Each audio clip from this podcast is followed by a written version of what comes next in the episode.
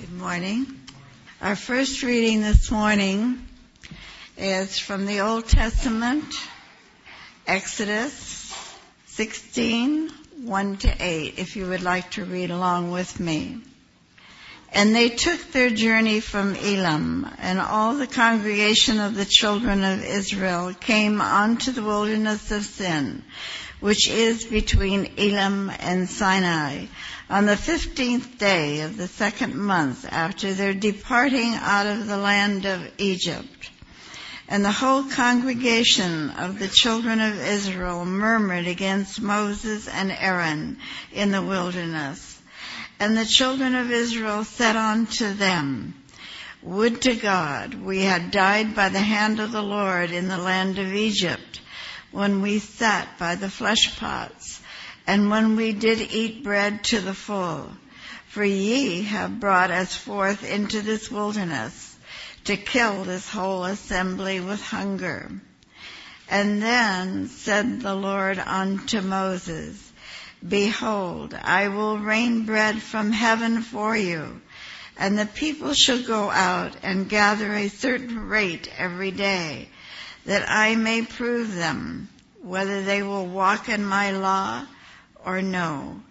And it shall come to pass that on the sixth day they shall prepare that which they bring in, and it shall be twice as much as they gather daily. And Moses and Aaron said unto all the children of Israel, At the even, then ye shall know that the Lord hath brought you out from the land of Egypt. And in the morning, then ye shall see the glory of the Lord, for that he heareth your murmurings against the Lord. And what are we that ye murmur against us? And Moses said, This shall be when the Lord shall give you in the evening flesh to eat, and in the morning bread to the full. For that the Lord heareth your murmurings, which ye murmur against him. And what are we? Your murmurings are not against us, but against the Lord. The second reading this morning is in John 6:30-40. If you would like to turn your Bibles to that. They said therefore unto him, What sign showest thou then, that we may see and believe thee? What dost thou work? Our fathers did eat manna in the desert. As it is written, He gave them bread from heaven to eat. Then Jesus said unto them, Verily, verily, I say unto you, Moses gave you not that bread from heaven, but my Father giveth you the true bread from heaven. For the bread of God is he which cometh down from heaven, and giveth life unto the world. Then said they unto him, Lord, evermore give us this bread. And Jesus said unto them, I am the bread of life. He that cometh to me shall never hunger, and he that believeth on me shall never thirst. But I said unto you, that ye also have seen me, and believe not. All that the Father giveth me shall come to me, and him that cometh to me I will in no wise cast out. For I came down from heaven, not to do mine own will, but the will of him that sent me. And this is the Father's will, which hath sent me, that of all which he hath given me I should lose nothing, but should raise it up again at the last day. And this is the will of him that sent me, that everyone which seeth the Son, and believeth on him, may have everlasting life, and I will raise him up at the last day.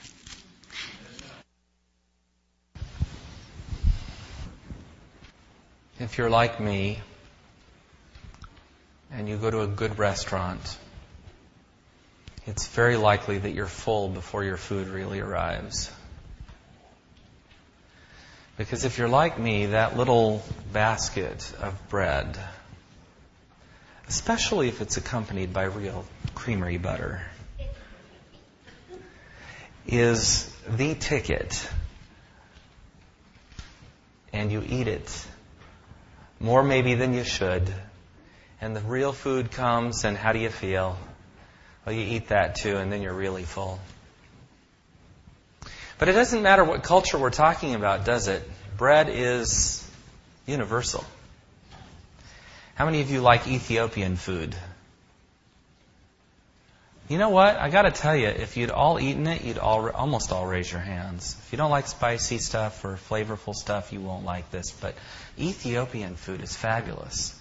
I mean, I never knew there was such a thing as Ethiopian food when I was a kid because all I saw was these pictures of starving children in Ethiopia. It's terrible to say that. Terrible. But really, I mean, I just envisioned this horribly impoverished land and people. And instead, they're an absolutely gorgeous people with an incredible land, and they have a magnificent cuisine. And they make a sort of sour, spongy bread. And they literally eat with their fingers. They take the bread and they use it to scoop up these wonderful morsels of, well, it's indescribable delicacies, really. Meat dishes, vegetarian dishes, all sorts of flavors that you're just not accustomed to. And if you do it true Ethiopian style, eating around a table, they never feed themselves. They feed the other next to them. It's wonderfully intimate and wonderfully warm. But it's about bread. You never eat an Ethiopian meal without bread. Go to an Indian place. Garlic naan. Who likes garlic naan? 3 people. Okay. Got to work on... Potluck committee, we're going to be working on our diversity. Anyway. Indians have an amazing variety of breads. They have crispy hard breads that are kind of like crackers. They have softer breads, puffy breads. They're all oven baked. They flavor them different ways. You can get full on that stuff too, with the little chutney dips and the little yogurt dips and stuff before your food really comes. Amazing stuff.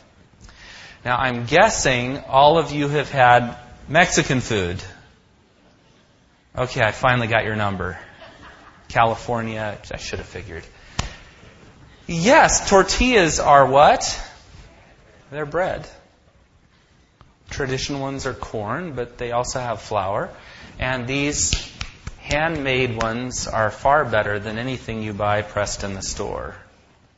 In fact, someday, if you're interested, we'll just get a small group and we'll go right down to Old Town San Diego. We'll watch the ladies make them, and we'll eat them right there on the spot with real fresh creamery butter. Yes, I agree with Queen Latifah and Chef Didier. Butter is the secret of life. We have our own versions, don't we? How many of you and your kids like that King's Hawaiian bread? I heard gasps out there. Oh yeah, I really like that. That's bread with sugar. That's bread on steroids right there. That's good stuff right there. You just eat that. It doesn't matter if you have butter with that bread. You can just, and then if you really want to be unhealthy, take your King's Hawaiian bread, dip it in egg, and make French toast. Ooh. Now all of you are starting to look at your watches and say, will he ever quit this sermon? And I haven't even gotten to the sermon yet. But I'm making the point that bread is really something that is integral to all of our cultures, cuisines. Everybody has some version of it.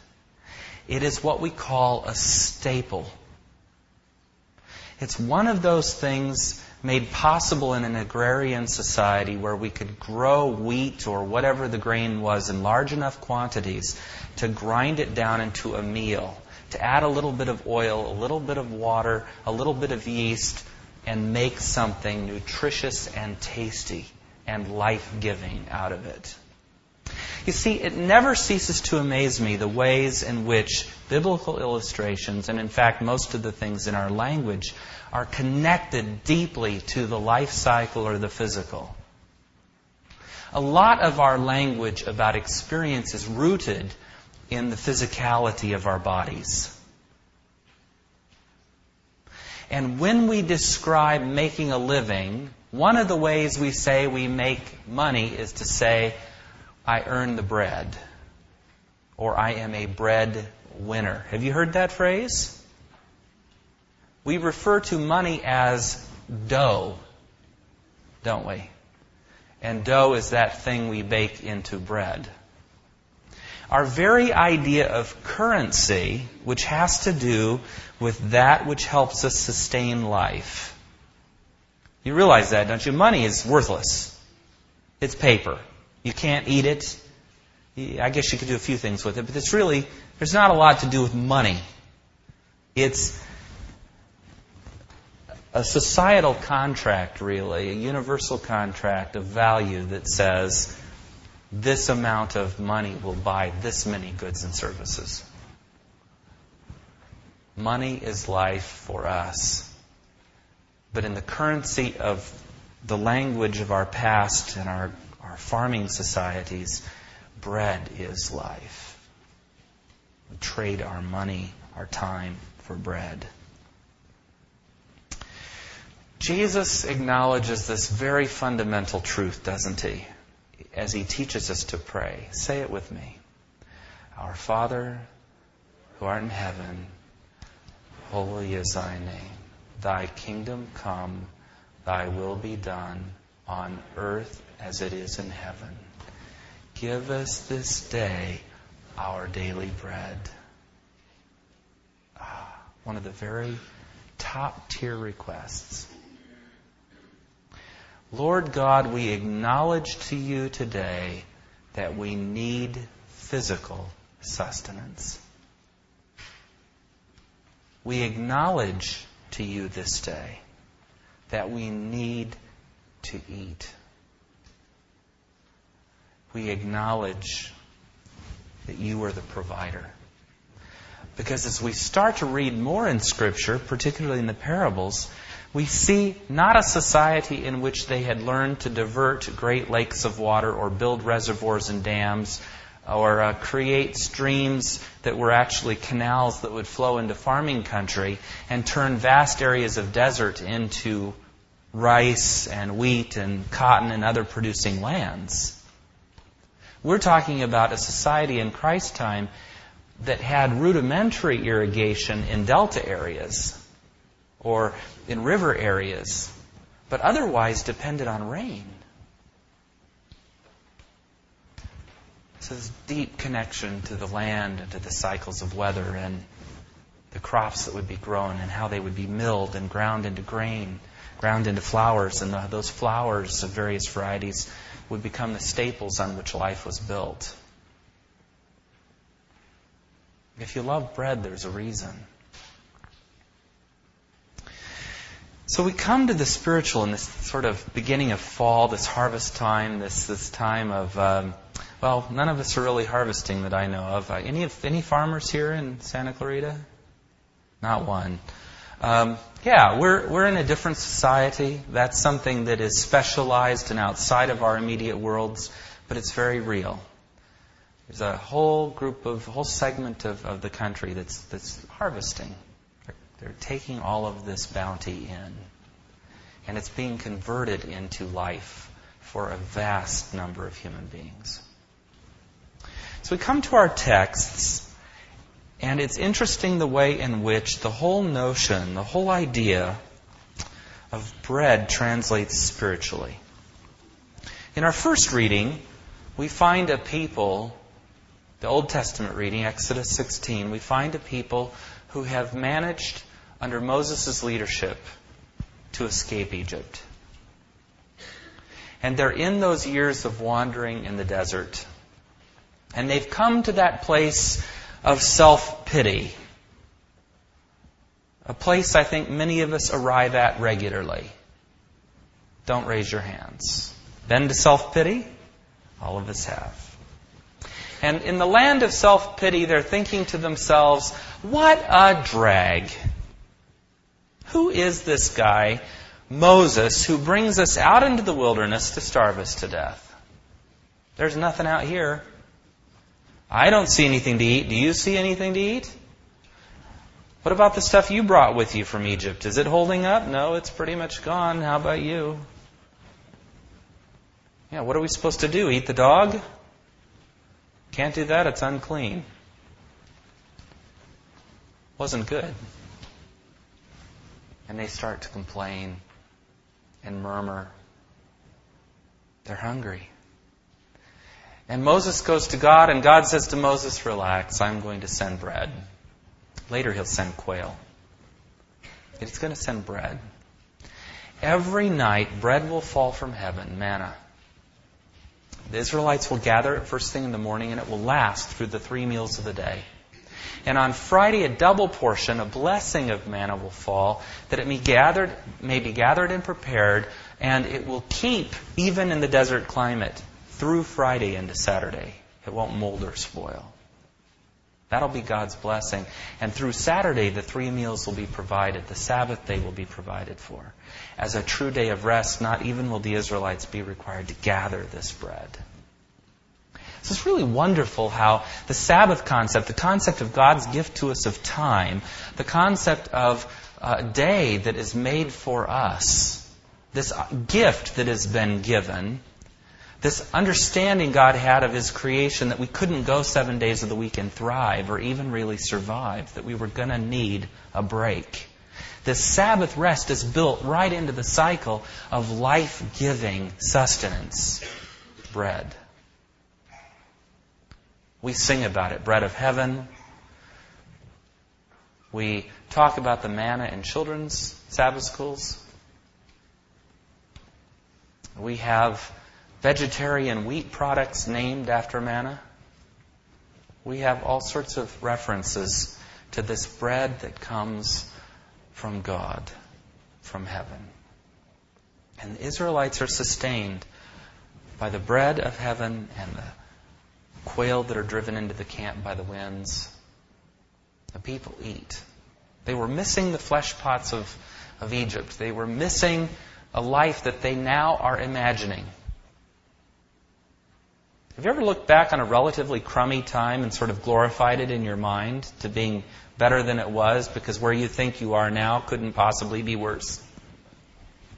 You ever been there? I see a few of you laughing, so I think you know what that's about. Really, I mean, they were working themselves to death. The brick demand of Egypt was enormous. The quarry demands were enormous. They were really being driven. They were not particularly well cared for. When they had been there under Joseph and were living in the land of Goshen, they had been given the very best of the land of Egypt. They were farming it. They had cattle. They had sheep. They were their own people. They were allowed to worship their God, and they were growing so rapidly that the Egyptians began to fear them. They were prospering so much that the Egyptians wondered if they wouldn't take over. And they were foreigners, not in their homeland. And they became slaves. And I imagine as slaves, the rations weren't all that. And I'm guessing the food wasn't the best of quality either. And I'm imagining that it wasn't always the freshest or the cleanest or the purest. And they're looking back and saying, oh, if we could go back to the good old days of slavery. Sitting around the flesh pots. Oh yeah, you did a lot of sitting around in those days, people. And that was some good beef stew. See, the minds were already playing tricks on them. They were thinking, well, you know what they were doing. They were distorting the past and the urgency of the present. But God would provide. If you think about bread in Scripture, there are just lots and lots and lots of references. Think of one that has to do with stones. You got it? Christ has not eaten 40 days and 40 nights. He is in the wilderness, in the desert, very much like the people of Israel were in the wilderness or in the desert. And he is tempted in ways that we can't imagine. For Satan comes to him and says, if you are who you say you are, if you are the Son of God, if you are the bread of life, turn these stones into bread that you might eat. Can you imagine? Stones to bread. Nothing of nutritional value for us to something life-giving. Jesus had a lot of experiences with bread. Think of those times when one day merged into another and people were drinking and eating of the bread of life and the water that they would thirst no more from. They were getting spiritual input. They were listening to the teachings of Jesus on the mountain, but they did not have any food. And the disciples say, Master, the people must be terribly hungry. Translation, we're getting hungry. So selfless those people were, yes, just like you and me. And Jesus says, yeah, you're right. They said, should we go to town and buy some food? No, they didn't say that, did they? Because they didn't have enough money to feed this many people. Instead, they said, what are we going to do? Let them go home, Jesus says. Well, see what's available. And a couple small fish, a few loaves of bread turn into food for 4,000 and food for 5,000. You see, the bread is multiplied to the point that basketfuls, 7 in the feeding of the 4,000 and 12 in the feeding of the 5,000 are left over. Can you imagine leftovers from one lunch for a multitude? Jesus is making a point. And I am trying to, too. Elsewhere in Scripture, Old Testament now, Elijah has some experience with bread, doesn't he? It's 3 years of famine. No rain. No crops. No grain. Hence no bread. There is a widow he has chosen to impose upon for hospitality. She has a child. She's very poor. And when he approaches her and asks her to make him a cake, she explains that she cannot, for she was just getting ready to make her last meal for her son and her, and to await the starvation that was inevitable. You know the story. The prophet says, no, make me a cake, and then you will eat. What faith Elijah had. So she does. She makes the prophet a little loaf of bread. Probably kind of like probably like Indian bread, I'm guessing. Some sort of Middle Eastern bread, maybe. And she makes this for him, and you know the story. She assumes it's all over. But when she goes back to her oil supply and her flour jar, there is still a little left. And she will use that, and there will still be a little left. And she will use that, and there will still be a little left. For the Scripture says your bread and water will be sure.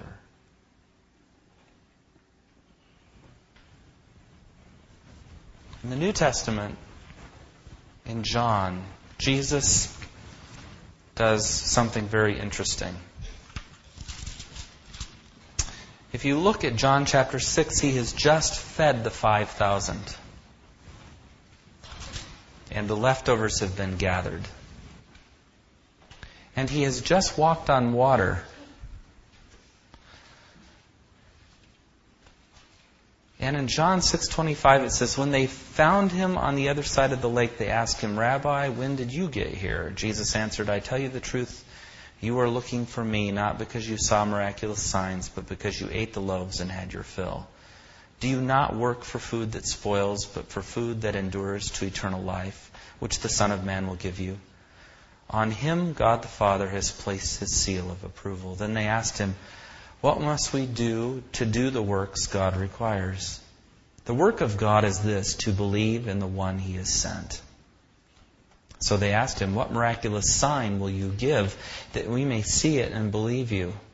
What will you do?" Don't you just want to fall over backwards?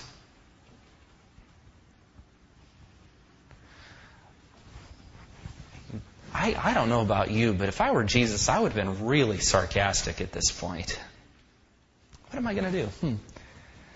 5 loaves and 2 fishes, 5,000 people. You do the math. Anybody remember the other night walking on water? You ask how I got here? Think about it.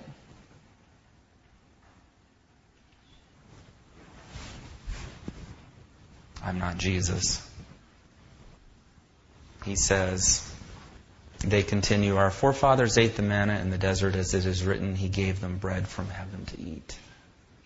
Jesus said to them, "I tell you the truth, it is not Moses who has given you the bread from heaven." Wasn't that true? Bread from heaven never comes from a person. Moses may have prayed for it. Moses may have made the announcement. Moses may have been the prophet God communicated about the bread of heaven with. But I'll tell you what, it was from the Father. Jesus says, "But it is my Father who gives you the true bread from heaven. For the bread of God is He who comes down from heaven and gives life to the world." And they don't get it. "Sir," they said, "from now on, give us this bread." Then Jesus declared, "I am the bread of life. He who comes to me will never go hungry, and he who believes in me will never be thirsty. But as I told you, you have seen me, and still you don't believe. All that the Father gives me will come to me. And whoever comes to me, I will never drive away.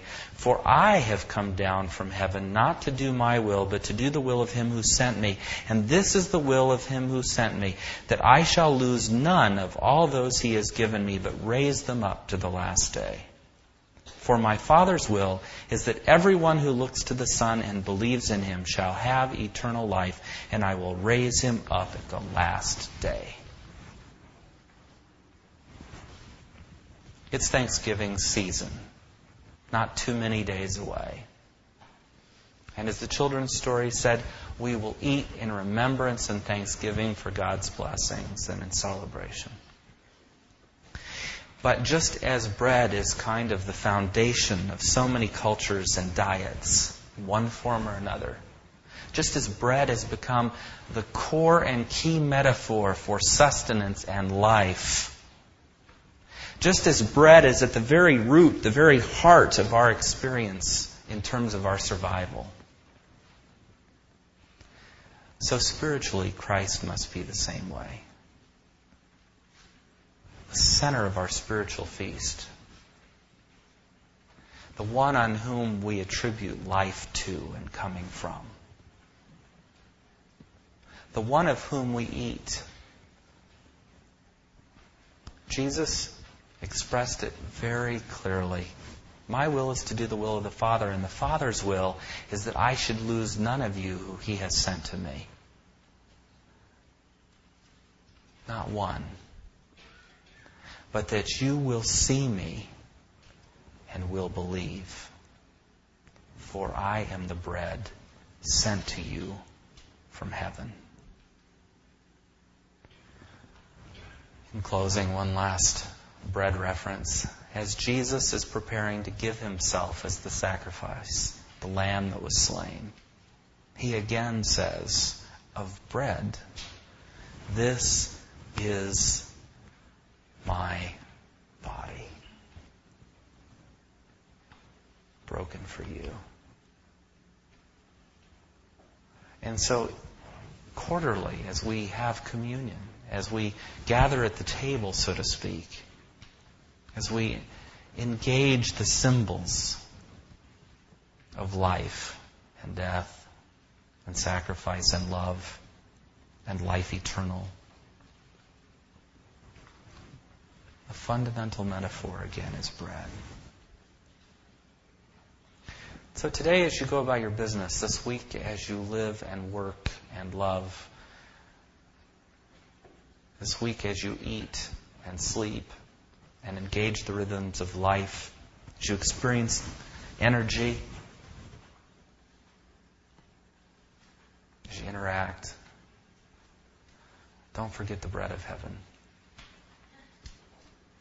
Don't forget that not only do you need 3 squares a day of nourishing sustenance and food, but remember that you need the bread of life and the water from which you will never thirst every single day. For Jesus says to you, I am the bread of life.